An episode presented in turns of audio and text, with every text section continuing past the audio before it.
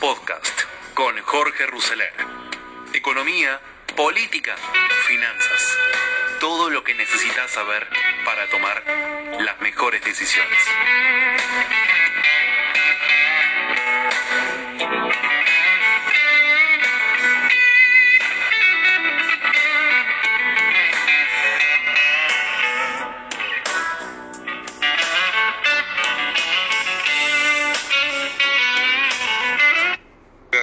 En un proyecto tan grato como este. Gracias, Santiago. Eh, el, el, título de la charla que, que, habíamos pensado, que habías pensado vos y que pensamos juntos es por un futuro imperfecto que tiene que ver con este, este futuro incertidumbre imperfecto. Pero yo no quiero salirme por un momento de un poquitito de la actualidad, porque el artículo que escribiste en La Nación hace horas sobre Diego Armando Maradona tuvo un impacto nacional e internacional también, ¿no? Eh, algunos dicen, como no podría ser de otra manera, tratándose de Santiago Kovalov y con el impacto que tuvo la muerte de Diego Armando Maradona.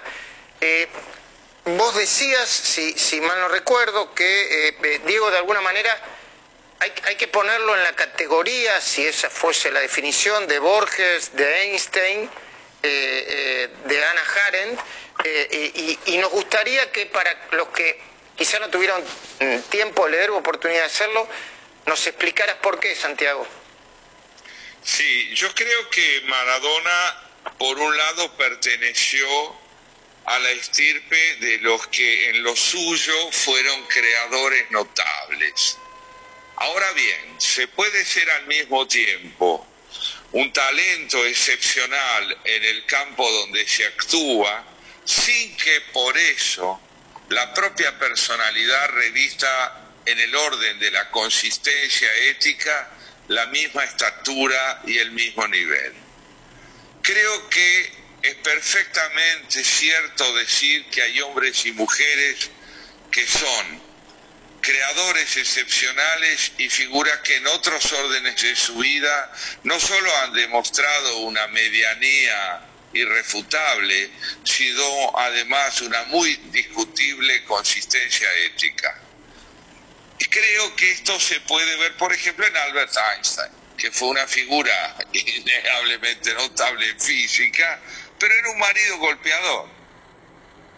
Creo que esto puede verse en Hannah Arendt, que fue una extraordinaria pensadora y una amante indeclinable de Martin Heidegger, que sin duda fue un gran filósofo, pero, pero fue filonazi. Y ella jamás se apartó de él por ese motivo. Así como hay otras figuras que revisten más confluencia entre lo ético y el genio, así es también están estas que menciono y entre las cuales lo incluyo a Maradona. Es decir, que Maradona es un hombre que, o fue un hombre que nos dejó este doble perfil de su vida. En la cancha, un talento cuyo genio deportivo fue para todos una fiesta. En la vida, un hombre de comportamientos refutables, discutibles, jactancioso, amigo de la mafia, capaz de dispararle al periodismo, ¿eh?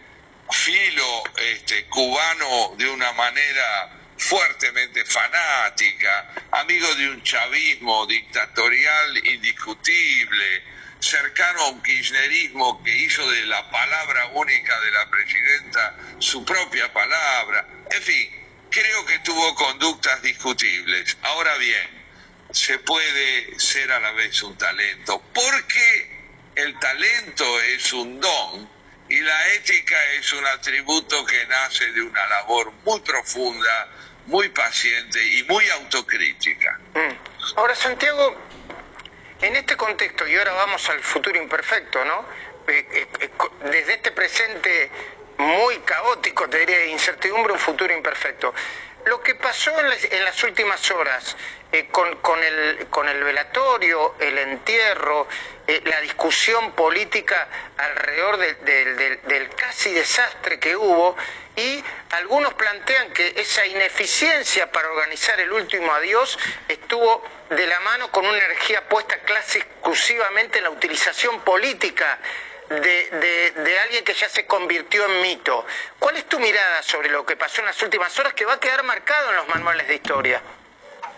Yo creo que la rentabilidad que política que el gobierno intentó obtener de la sacralización de el difunto Diego Maradona fue indiscutible fue indiscutible. La necrofilia le ha rendido al pensamiento autoritario frutos muy interesantes, innegables en muchos órdenes, en el caso de Eva Perón, por ejemplo. ¿Por qué? Porque estas figuras, al ser depositarias de una devoción popular enorme, le permiten al gobierno, si procede con inteligencia, capitalizar esa devoción en favor de su causa y refortalecer un protagonismo anémico como el que vive el gobierno hoy a raíz de su desacierto en el orden que se quiera ver.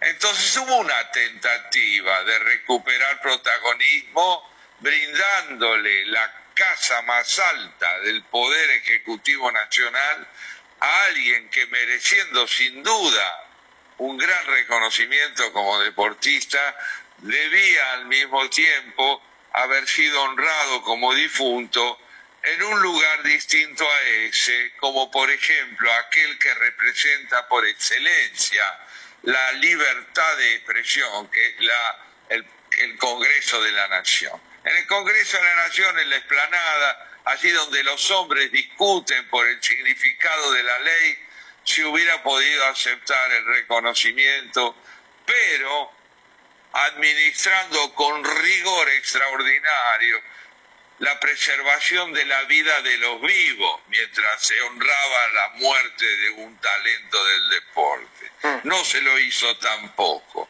El gobierno evidenció enorme interés en la capitalización de una muerte profundo desinterés en la vida de la ciudadanía. Mm. Y la última en este sentido, Santiago, el, eh, eh, mostró sobre todo ineficiencia. ¿O había, había otra manera de hacerlo, además de lo simbólicamente político? Se podía haber dicho un Estado, un gobierno, estamos en pandemia, falleció uno de los ídolos populares más importantes de los últimos tiempos, pero esto es excepcional. O no habrá velatorio, o habrá un velatorio familiar y restringido, ¿O habrá un velatorio restringido con los protocolos de la pandemia? Donde importa la ley hay rigor.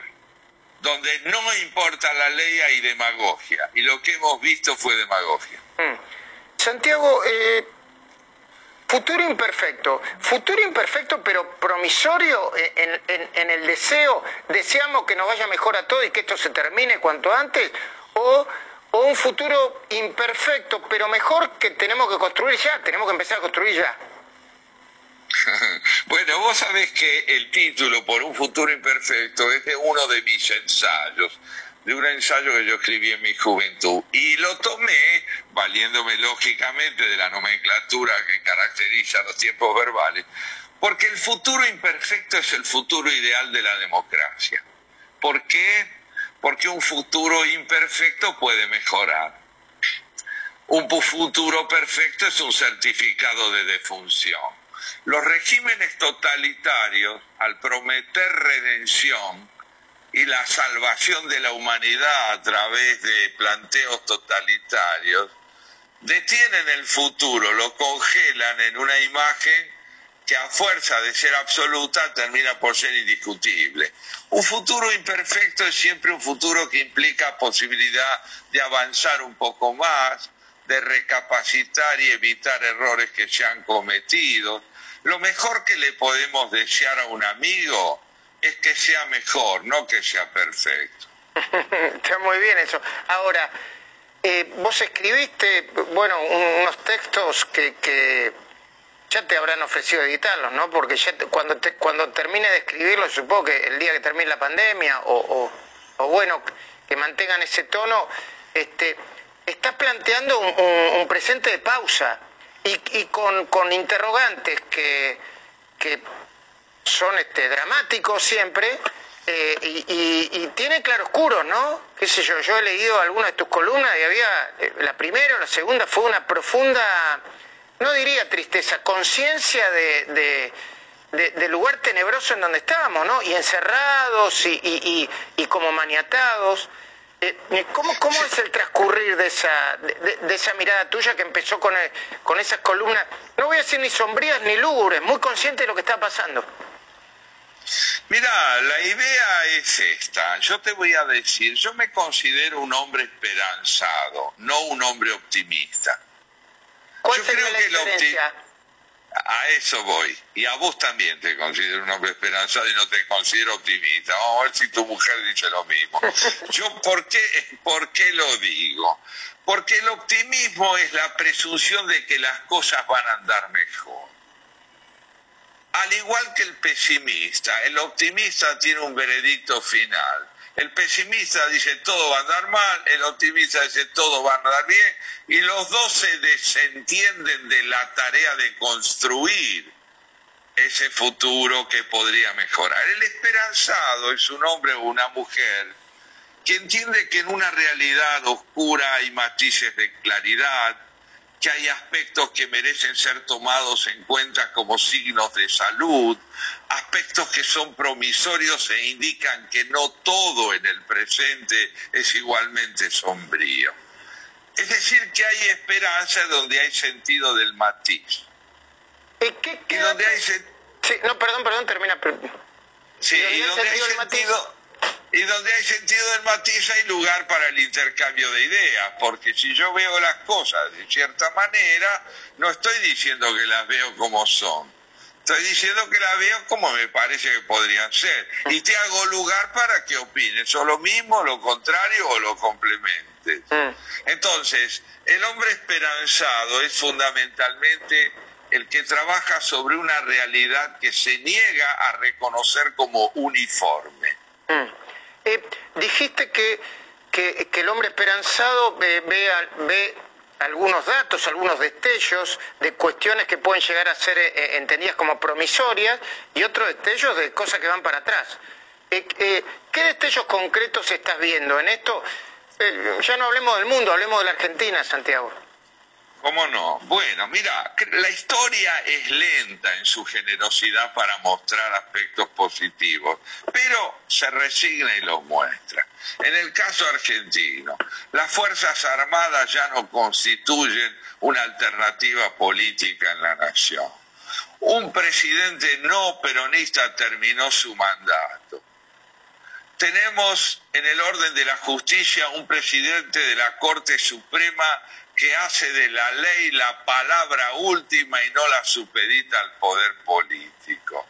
Tenemos en el orden gremial algunas figuras que entiende que es indispensable el diálogo con los empresarios y el de estos con los gremios sindicales para buscar consensos indispensables.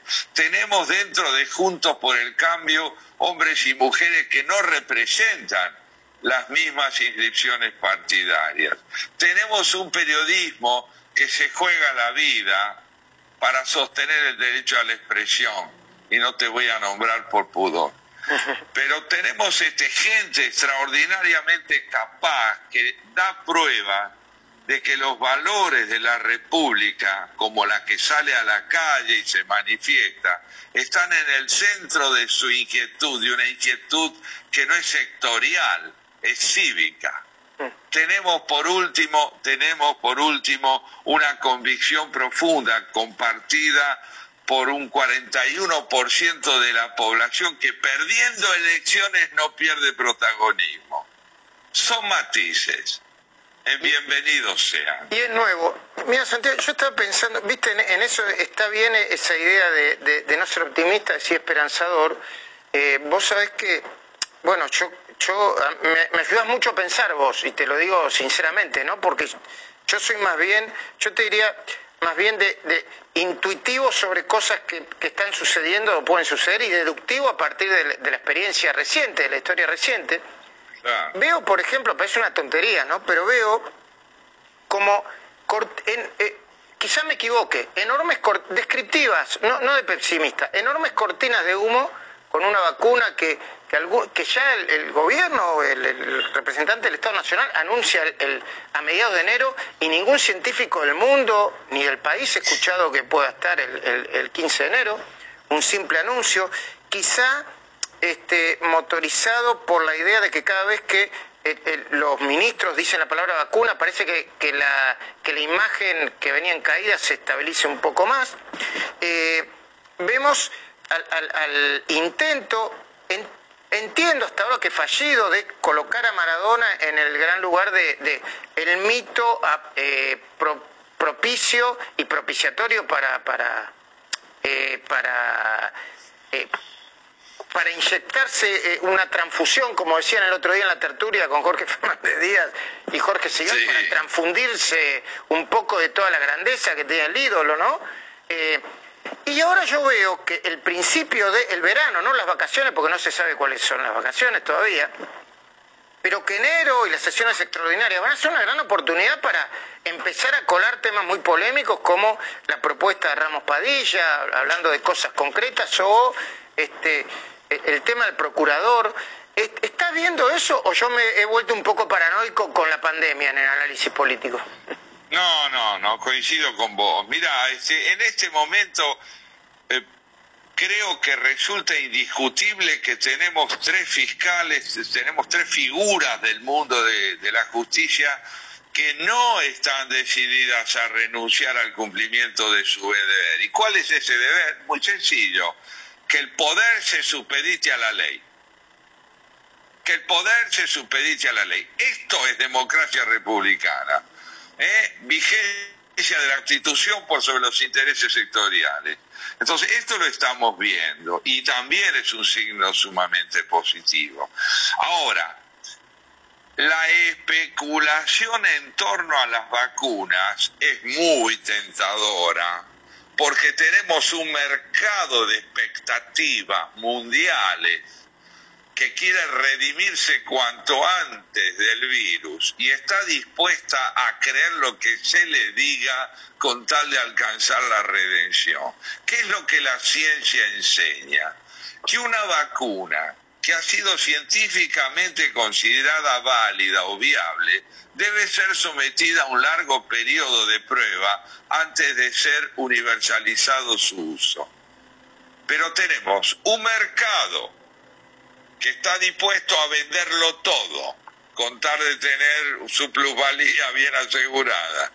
Y tenemos una disponibilidad social que linda con la desesperación, el dolor y la angustia, que con tal de creer que puede salvarse, está dispuesta a arriesgar su vida, bueno, entonces es una conjunción perfecta para que la política demagógicamente entendida venda lo que quiera, pero va a pagar por esto si procede con torpeza, como ha pagado por recomendar una cuarentena cuando le hiciera falta y cuando hace falta es incapaz de decir una palabra coherente. Mm.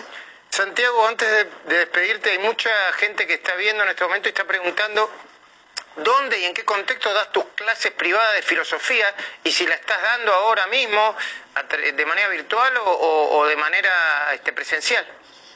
Bueno, siempre las he dado en mi casa, ahora los, la hago a través del Zoom, me, me reúno visualmente con aquellos que quiero abrazar que mis alumnos son realmente interlocutores entrañables para mí. Sigo trabajando intensamente.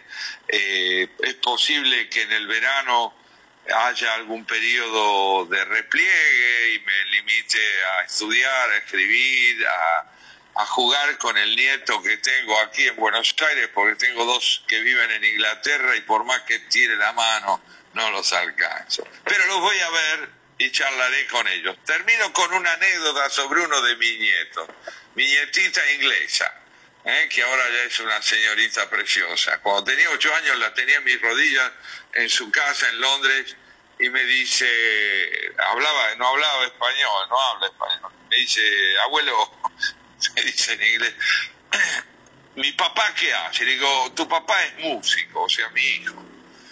Ajá, ¿y vos qué sos? Digo, yo soy un escritor. Entonces me mira de arriba abajo, frunce el ceño y me dice, vos no tenés cara de escritor, vos tenés cara de abuelo.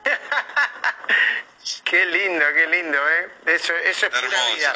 Bueno, ojalá, que este, eh. ojalá que este futuro imperfecto nos, nos encuentre con, con mucha vida lo más plena posible. ¿No? Que se pueda vivir. Ojalá que así sea, ojalá que así sea. Me gustaría tener una vejez en la que poder perfeccionarme.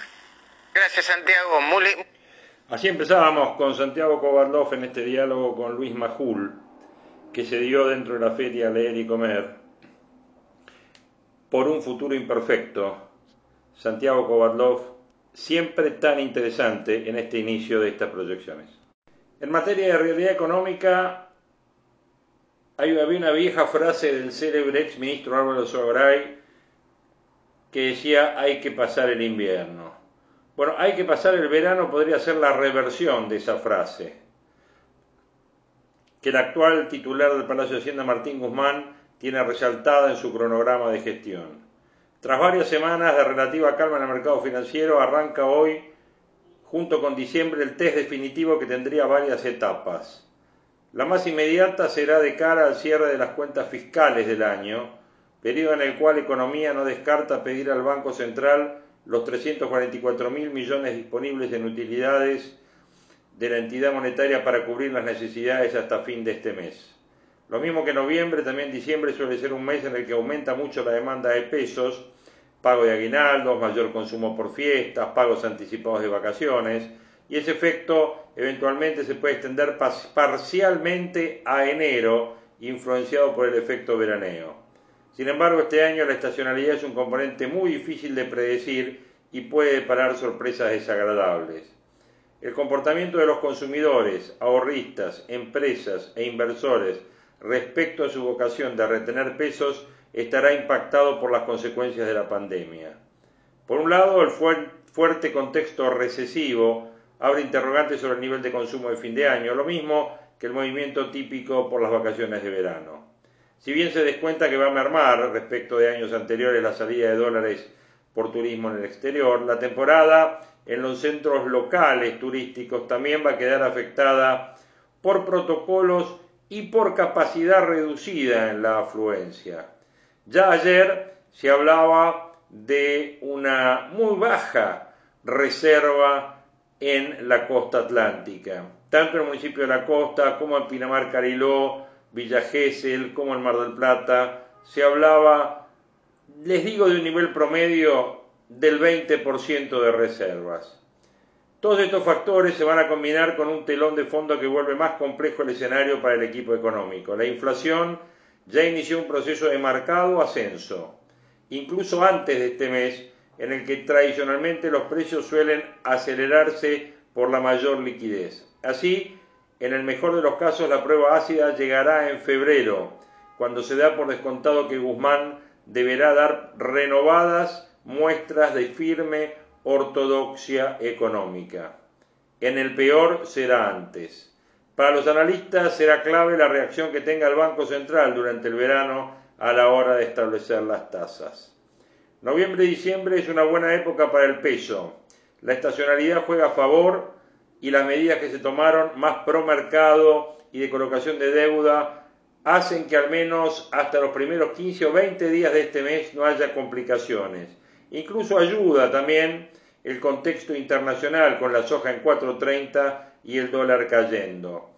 Así analizó Santiago López Alfaro, socio de Delfos Investment. Pero en el trimestre enero-marzo la estacionalidad se revierte y tampoco la expectativa de un inminente acuerdo con el fondo que el ministro de Economía ya desterró, estará disponible para apaciguar los ánimos. Por eso es importante ver cómo reacciona el gobierno, que va a tener que ser más ortodoxo, sobre todo desde el Banco Central. Desde allí deberíamos ver una suba de tasas durante el verano. Si esto no pasa y empieza a funcionar la economía y sube la inflación, vamos a volver a tener presiones sobre el tipo de cambio. Apenas conocida la tasa de inflación de octubre del 3,8 por encima de lo previsto, el Central anunció una suba de tasas que dejó en 34 y 37 el rendimiento de plazos fijos, mientras se mantiene en 38 la tasa de la política monetaria. En ese nivel, dado el avance actual de los precios, las tasas entraban en terreno negativo y gran parte de los economistas señalan que para evitar nuevos episodios cambiarios será necesario una suba de hasta 10 puntos porcentuales. El Banco Central debería ser más contractivo, particularmente en febrero, deberá dar señales contundentes de tasas, lo que hoy no está haciendo. Así lo afirman desde Empiria. Cualquiera sea el instrumento, tiene que devengar una tasa mucho más alta de la que hoy existe para esterilizar. Es inevitable ante la caída de la demanda de dinero y la misma oferta para no alimentar la presión inflacionaria, vía tipo de cambio o directamente vía el precio de determinados bienes. ¿Vendrá un viento de cola para la economía argentina? Bueno, así lo analiza Marco Buscaglia en Odisea Argentina con Carlos Pañi y Francisco Olivera el censo. Sí, eh, básicamente el INDEC está lanzando el censo económico, empieza hoy, dura seis meses. La diferencia con los censos económicos tradicionales que ahora se hace online. ¿Cuál es la importancia de esto? Que es una radiografía de la economía argentina de todo lo que estamos a poner así en blanco. Es decir, básicamente se basa en los 5 o 6 millones de quits que hay en la Argentina, tenés que responder una encuesta. Esto es importante entender, no se cruza con datos de la FIP para que la gente se quede tranquila. De hecho, en la mayoría de los países todo esto se hace con datos de las AFIP de los otros países. Acá para evitar problemas no se cruza la información. Y esto da una radiografía, por ejemplo, para construir cuentas nacionales nuevas, es decir, usamos cuentas nacionales de 2004, con lo que medimos el PBI. Cuando yo te digo el PBI de este año va a caer entre 11 y 12%, en realidad estás usando unas cuentas nacionales de 2004, cuando la actividad económica era muy distinta.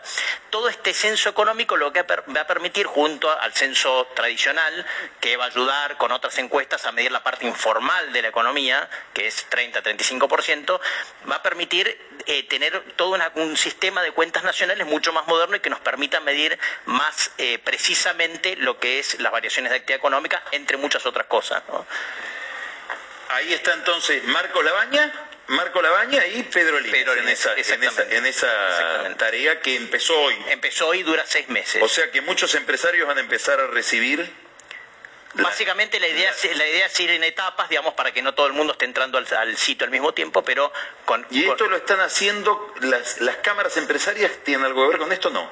Que yo, que yo sepa no, que yo sepa no. Porque tenía entendido que había como una combinación con la UIA, CAME, a ver, eh, digamos, puede ser que yo sepa no, pero la idea nuevamente es, más allá de las cámaras empresariales, no es solamente un censo de empresas, es un censo también de lo que hace la gente que trabaja en el mercado formal y que tiene un quit, por lo tanto, y, registra. Ah, ok, ok, no solo empresas. Hablando de actividad, eh, como vos bien mencionaste, es como que uno ve que hay una cierta mejora, vamos a poner en ciertos factores. gran parte de la mejora en realidad es nada que haya hecho el gobierno. La primera es, eh, no, no, pero hay, algo, ah, hay algo, hay algo, hay algo también, este, hay algo también, este. Nada que haya hecho el gobierno. no, es que hay hay una ola acá, hay una ola global tremenda que es la de la suba de los commodities. Vos lo mencionaste, pensá, el precio de la soja subió 30% desde fines de agosto, el maíz lo mismo. ¿eh? Es China, la debilidad del dólar, llámalo como quieras, pero es, ya, ya tiene una fuerza inusitada. Lo mismo le está pasando a Chile con el cobre, digamos, a, a todos los países de la región que dependemos de los commodities, de repente un tsunami muy grande, un tsunami positivo. ¿eh? Esto combina al mismo tiempo con una expectativa de caída del volumen de la cosecha por la niña. La niña, el fenómeno climatológico, lo que hace es que llueva menos en la región pampeana. Ya la cosecha de, trigo va a venir este, 10, un poco más de 10% abajo del año pasado. Pero cuando vos igual pones precio y cantidad, la suba del precio es tan grande que le puede dejar, como vos mencionaste en la, editorial, a, la, a la Argentina 5.000, 6.000 millones de dólares más el año que viene de la cosecha comparado con la de este año. Es decir, un, fenómeno, yo te diría, muy, muy grande. Segundo, relacionado con eso, es básicamente Brasil. O sea, Brasil pensá, hoy los economistas de Brasil esperan que la economía caiga solamente cuatro y medio este año y que crezca tres y medio el año que viene. Es decir, es una recuperación, digamos, una caída neta muy, muy chica, la economía sigue en recuperación y esto obviamente ayuda a la Argentina, además con un real que de a poco se va apreciando contra el dólar, lo cual siempre nos favorece. Tercero, es que están cayendo estrepitosamente los casos de COVID. O sea, acá llega el verano, caen los casos, no es algo de nuevo que esté haciendo el gobierno, no es que mejoró la política de testeo, de restricciones, sino que básicamente viene el verano, esto es, como decía Bolsonaro, una gripecina al final, caen los casos y, en definitiva, si llega a haber una vacuna antes que vuelva al frío, básicamente Argentina podría llegar a evitar una segunda ola. Una peculiaridad de la vacuna es que hay que tenerla en heladeras. Sí. Claro. Entonces se está viendo haciendo así como hay un censo de un censo de heladerías. Sí, sí, obviamente. ¿Eh? Grido está ofreciendo su cadena para. Entonces vos vas a pedir una, un, cucurucho de vainilla con la, la, vacuna, claro. ¿Eh? O, la de Pfizer, dámela a no, a no equivocarse, ¿qué pedís? A no equivocarse, son como 70 grados bajo cero. La, la rusa son 18. Porque ya viene con el frío de Rusia. Y, ¿eh? y luego, con el frío, el frío, siberiano adentro. Y un poquito de vodka. ¿Eh? Y un poco, de, claro, esa dámela con un vodka. Claro. Está bien. Ahora bien, además de esto, hay dos cuestiones que sí yo creo que está haciendo el gobierno, es que es, como vos mencionaste, en el fondo la situación fiscal, está habiendo algo de ajuste fiscal. El, ¿Y eso quién lo hace? El bueno, eso es básicamente Guzmán. El resultado es el gobierno, entonces. de octubre, claro, es el gobierno. Ah, no, por eso dije. Bueno. Lo más importante igual yo creo que es lo del pues Yo acá estoy para defender al gobierno, no claro, sé claro, claro, No, no, no, no, estaba clarísimo. Eh, entonces, básicamente, eh, vos te fijas, el resultado fiscal de octubre fue un déficit primario de 81 mil millones de pesos, comparado con un promedio de entre marzo y septiembre de 170 mil millones de pesos.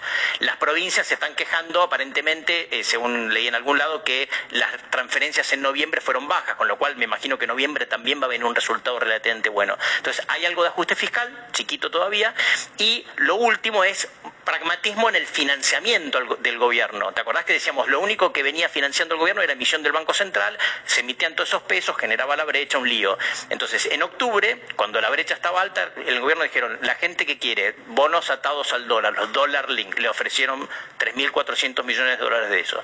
Sale el dato de inflación de octubre alto, no sé si te acordás, más o menos a mediados de noviembre, sale el dato ese 3,8% de la inflación de octubre, entonces la gente dice, ah, bueno, ahora me gusta la inflación. ¿Qué ofrecieron la semana pasada? Bonos atados a la inflación, obtuvieron una muy buena licitación y con eso bajaron las, eh, lo que es la, necesidad de financiamiento de diciembre. Entonces, vos juntás todo esto y hay un poquito de aire. ¿Significa que estamos fuera de peligro? No.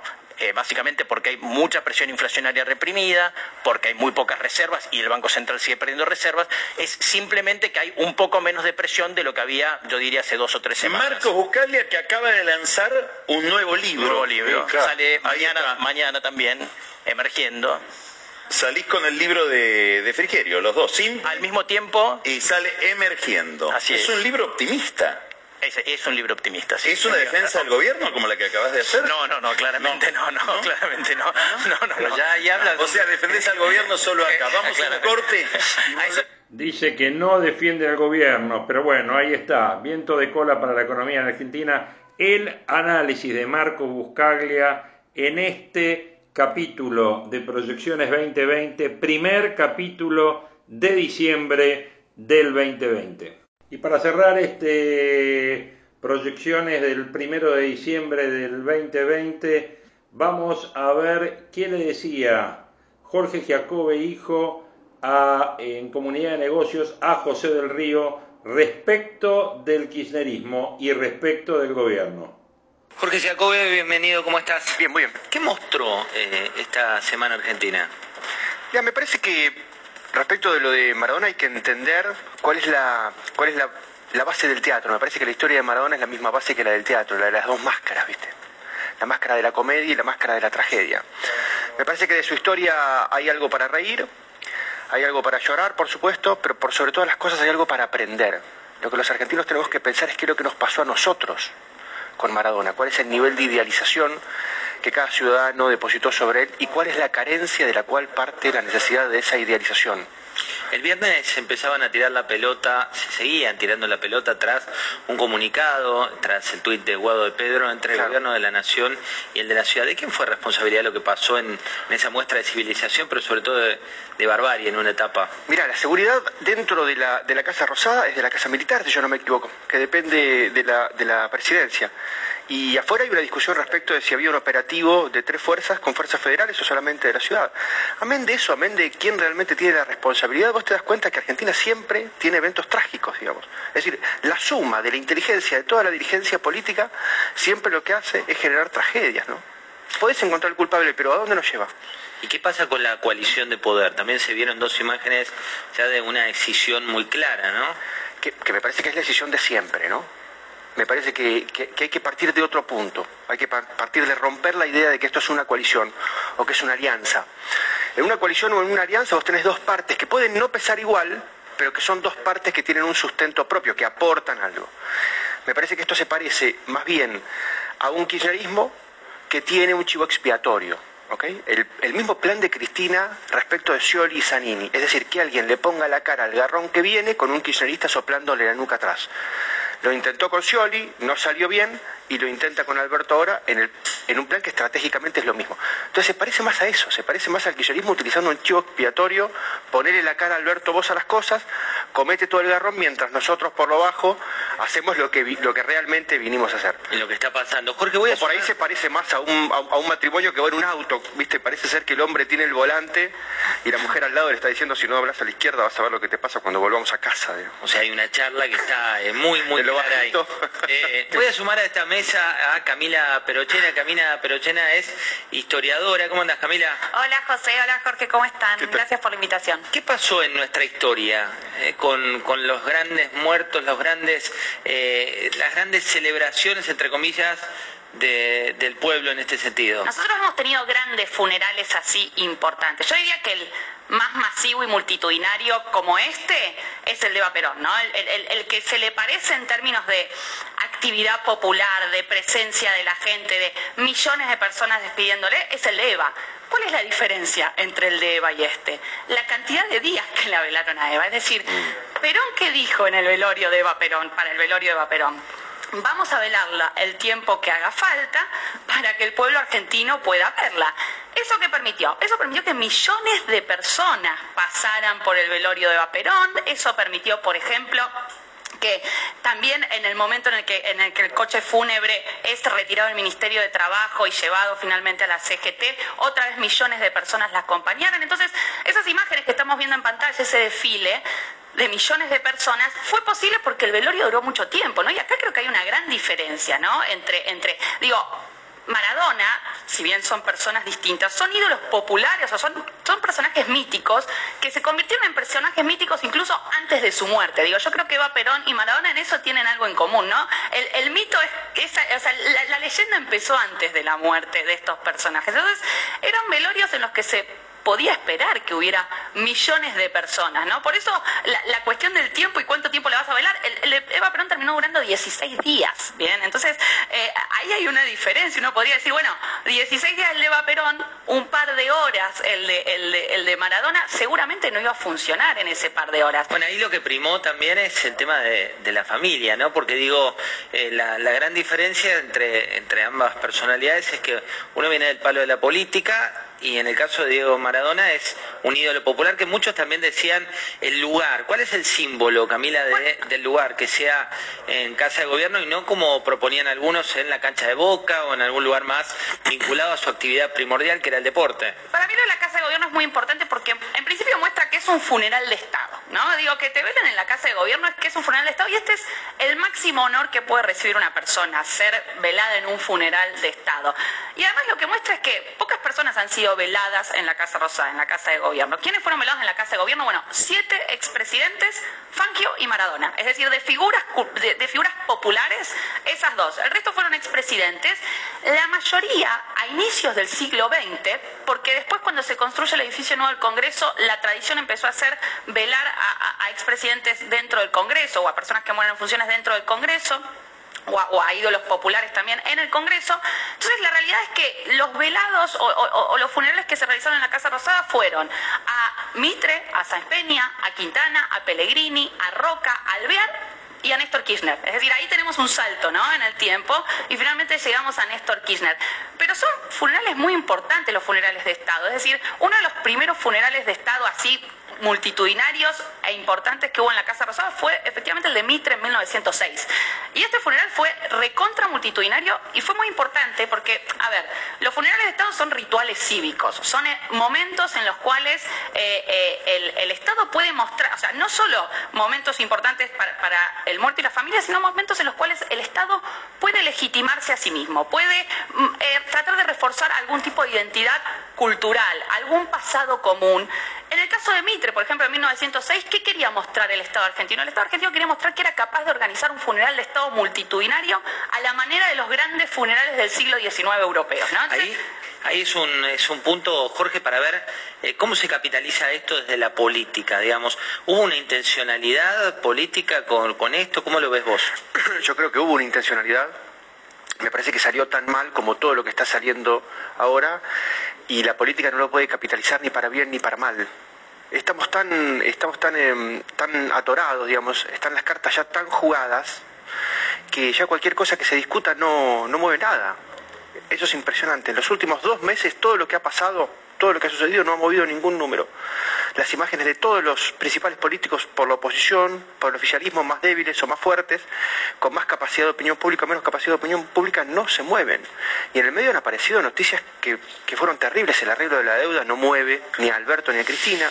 La aparición de las vacunas no mueve la imagen de Alberto ni de Cristina. Macri aparece y no se mueve, lo suben al Reina a Rodríguez Larreta, le meten la mano en el bolsillo para arreglar el problema de, la policía con la coparticipación y tampoco se mueve, en realidad sube un poquito después vuelve a bajar. Digamos, está todo absolutamente jugado como si no hubiera ya nada para discutir. ¿Y qué pasa? Digamos, uno veía las imágenes que, relataba recién Camila, que tiene que ver también con la historia y con, el presente, y después ves los discursos políticos, ¿no? Donde te decían, eh, cuídense, aspo, dispo, y tenés la imagen de la comida con Evo Morales, eh, tenés ahora multitudes que es cierto, querían despedir a su, a su ídolo, pero por otro lado se caían todo tipo de argumentos como para lo que ocurrió ayer, que fue tendencia, todo el fin de semana estuvo como una de las cuestiones protagónicas, el tema de los colegios, las escuelas. Eh, ¿Cómo se interpreta esta doble realidad? Lo que pasa es que digamos, este es el nivel de incoherencia y la inteligencia de la dirigencia argentina que nos trajo hasta acá. Este es un país que en el 72 tenía 6% de pobres y 4% de desocupados. ¿Sabes? Y la inteligencia sumada de todos los que vinieron después nos trajo hasta acá. Hay gente que se mete en la, en la discusión de si hay buenos o malos en ese tránsito o si hay peores y muy peores. Pero lo cierto es que entre toda la dirigencia política que gobernó, civiles, militares, peronistas, radicales, por izquierda, por derecha, estatistas, liberales, entre todos nos trajeron hasta acá. Esto es lo que tenemos. No hay nada que pueda salir bien con este nivel de calidad humana. Camila, hay una, frase eh, que tiene que ver con, un poeta que dice la historia no es lo que viene de atrás, sino que se hace vida en nosotros, ¿no? Que, que no es lo que ya, lo que ya pasó. ¿Y es lo que refleja en estas imágenes? Bueno, a mí me parece muy interesante eso que decís, porque yo diría algo así como la manera en que te despide, o sea, eh, la, forma es muy importante para, aquellos que, están cercanos a la muerte, la forma en que van a ser despedidos, ¿no? Yo, no sé eh, si, a, Maradona, si a Maradona le hubiese gustado ver las imágenes de, lo que termina sucediendo, ¿no? Eh, en su velorio, pero, pero eso que vos decís es muy importante, algo también que, que planteaba Jorge, ¿no?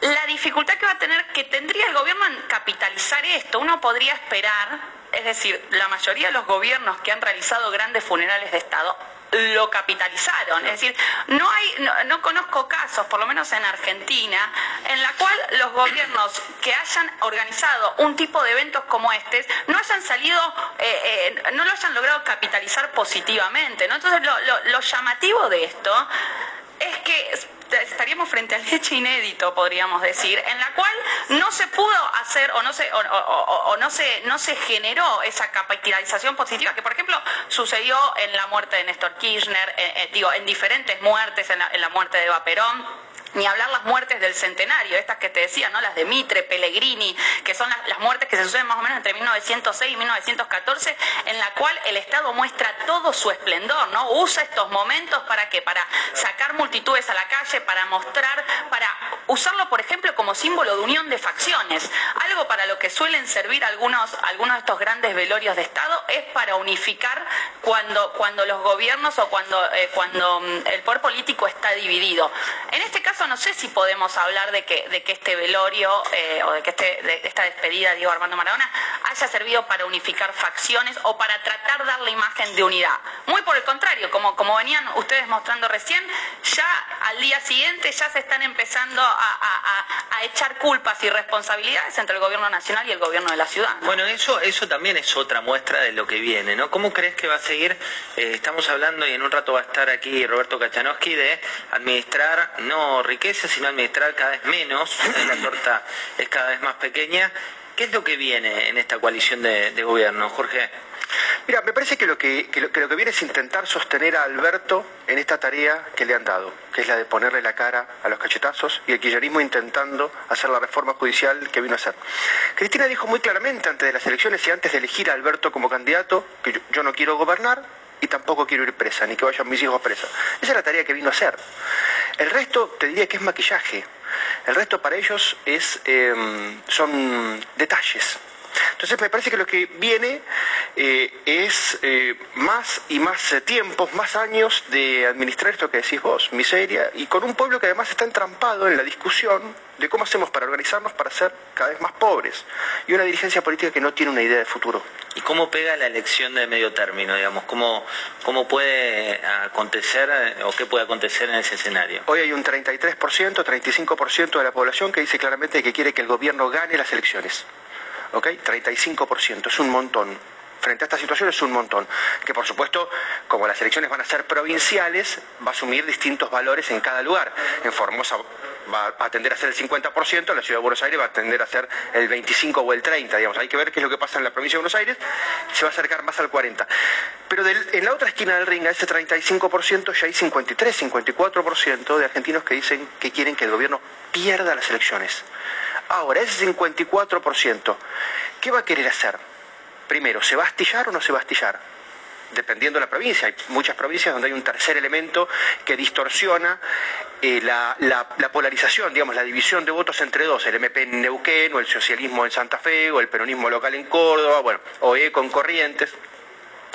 Pero en definitiva podemos encontrar de vuelta una elección con doble lectura simbólica como la del 9 y la del 13 que el kirchnerismo perdió en distritos muy grandes, como por ejemplo en la provincia de Buenos Aires, por un puntito, por dos puntitos o por cuatro, pero que la suma de lo nacional te cuenta, como nosotros presentamos la misma boleta en todo el país, sumamos 35 y somos la primera fuerza nacional. Y hay dos formas de verlo. No, y aparte tenés ese análisis. Pablo Fernández Blanco, buenas noches. Eh, sumate con una pregunta, por favor.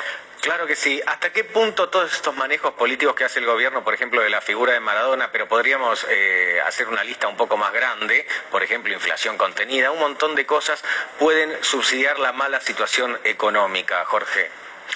Mira, yo yo lo que planteo es lo siguiente, es lo que nos parece raro de este momento. Nada de lo que al, gobierno le está saliendo bien, ni nada de lo que al gobierno le está saliendo mal, mueve los números. Nada.